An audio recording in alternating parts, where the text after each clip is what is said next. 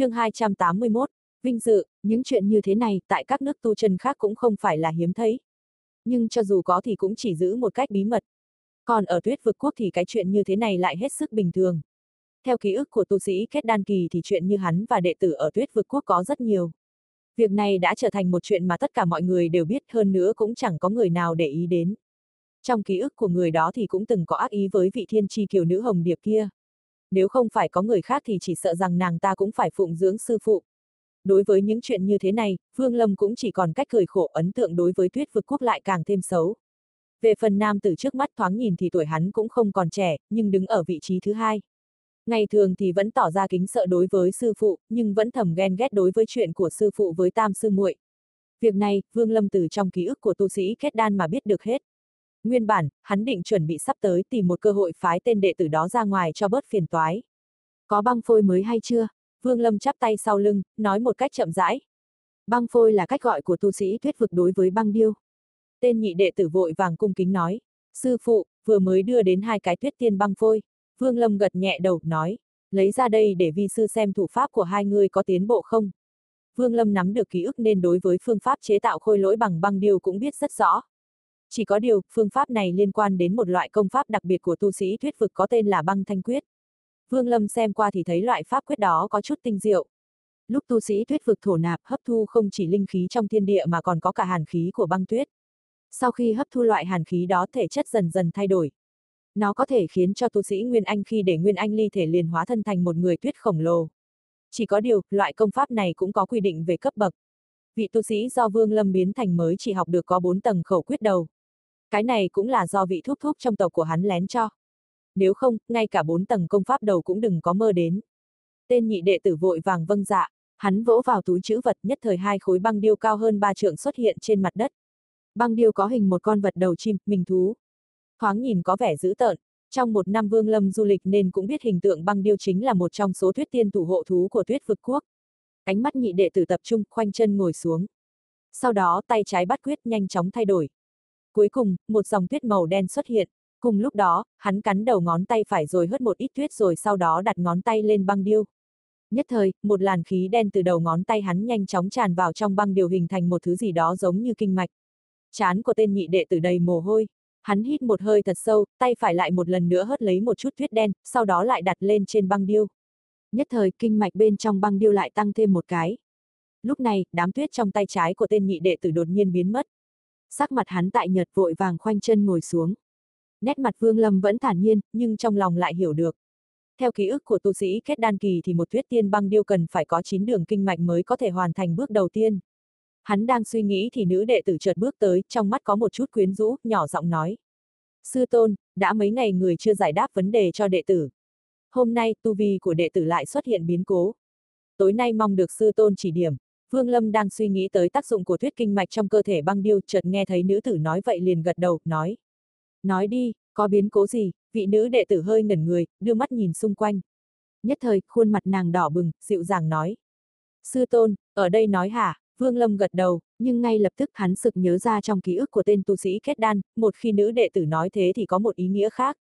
Nghĩ tới đây, hắn đang định mở miệng thì không ngỡ nữ đệ tử mặt đỏ bừng, liếc nhìn Vương Lâm một cái rồi vỗ vào người. Quần áo của nàng lập tức rơi xuống hơn một nửa, Vương Lâm nhướng mày, vung tay lên một cái, quần áo của nữ tử lại trở lại như bình thường, sắc mặt hắn lạnh dần, liếc nhìn nàng một cái, nữ tử thấy vậy liền dùng mình, nét mặt nàng tái nhợt vội vàng quỳ trên mặt đất. Một lúc sau mới cẩn thận đứng lên, tâm lý của nàng đang khủng hoảng, không biết sư tôn định làm thế nào.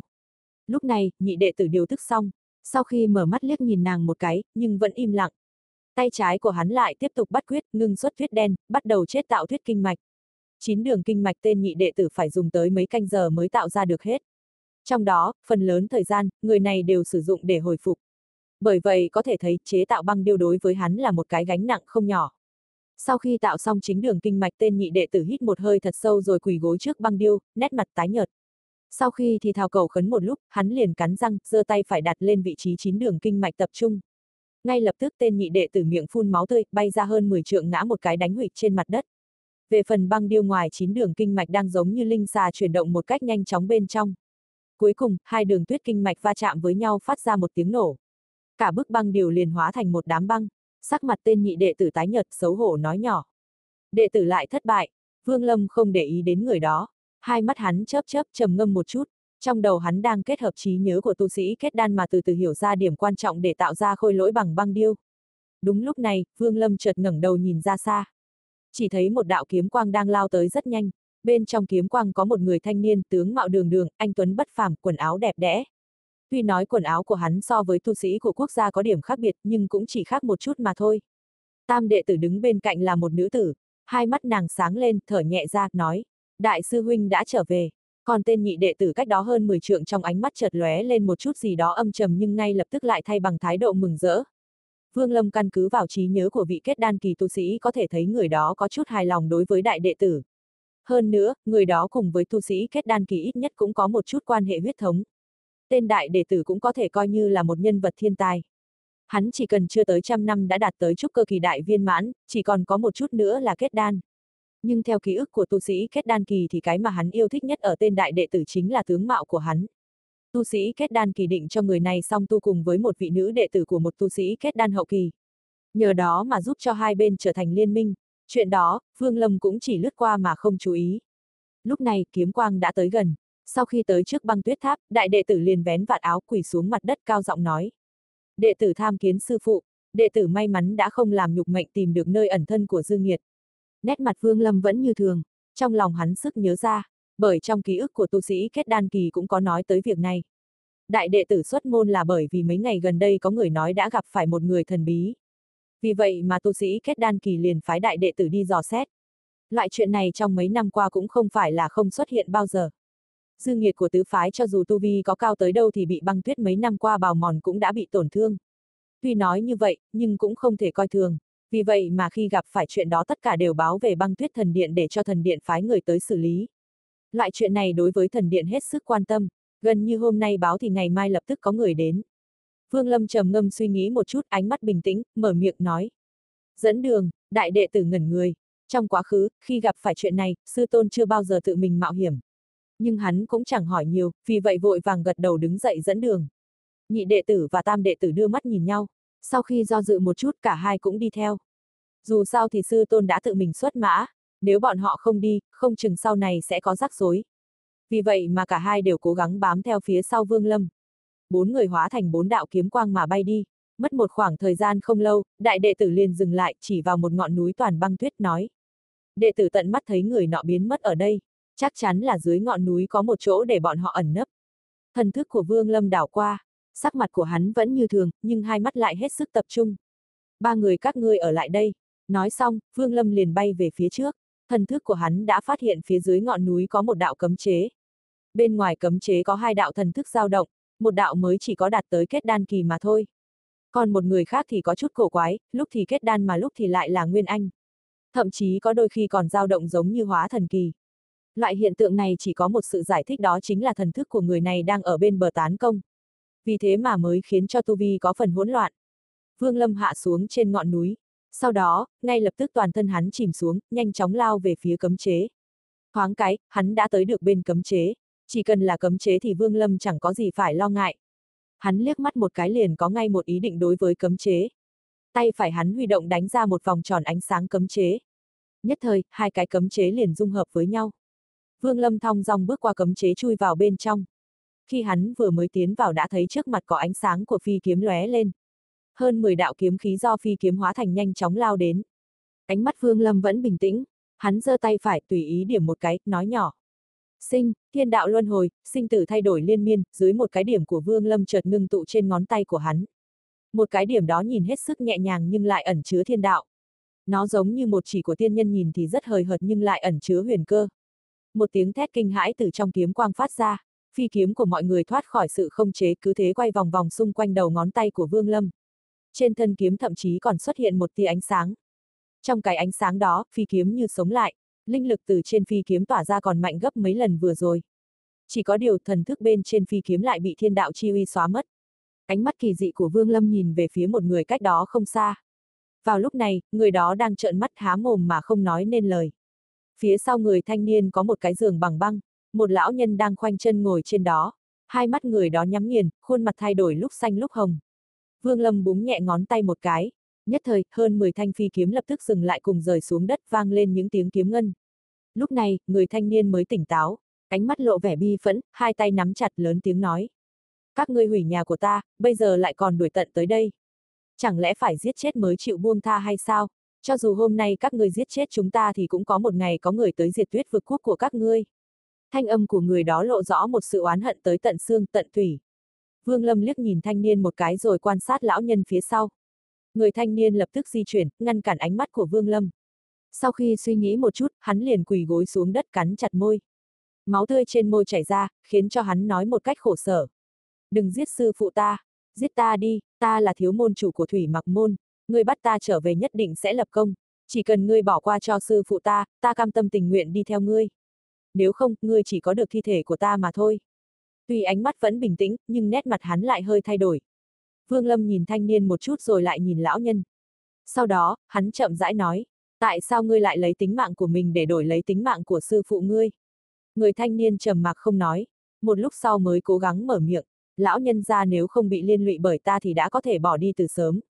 Tất cả đều tại ta, vì cứu ta, hoan nhi, đứng lên đi, người này không phải là tu sĩ của thuyết vực. Lão nhan đang khoanh chân ngồi trên giường băng, liền chậm rãi mở hai mắt. Người thanh niên ngẩn người, nét mặt lập tức vui mừng. Hắn vội vã đứng lên, nét mặt có một sự kích động nói. Sư phụ, người, người tỉnh lại rồi. Vương Lâm liếc nhìn lão nhân một cái rồi ôm quyền nói. Vãn bối bái kiến tiền bối của thủy mặc môn. Lão nhân ho khan vài tiếng, màu hồng trên mặt càng đậm. Vương Lâm nắm được ý cảnh sinh tử nên chỉ cần liếc mắt một cái là có thể nhận ra trên thân thể lão nhân có một làn tử khí. Hiển nhiên đã đến giới hạn, lão nhân ngẩng đầu, nhìn Vương Lâm rồi chậm rãi nói. Tiểu Hữu lão phu bị thương trên người nên không tiện đón tiếp, mong thứ lỗi, không biết tiểu hữu tới đây có chuyện gì. Vương Lâm than nhẹ một tiếng, nói, chỗ tiền bối ẩn thân đã bị tu sĩ thuyết vực phát giác. Ngài hãy rời khỏi đây. Nói xong, hắn suy nghĩ một chút rồi xuất từ trong túi chữ vật ra một lọ đan dược.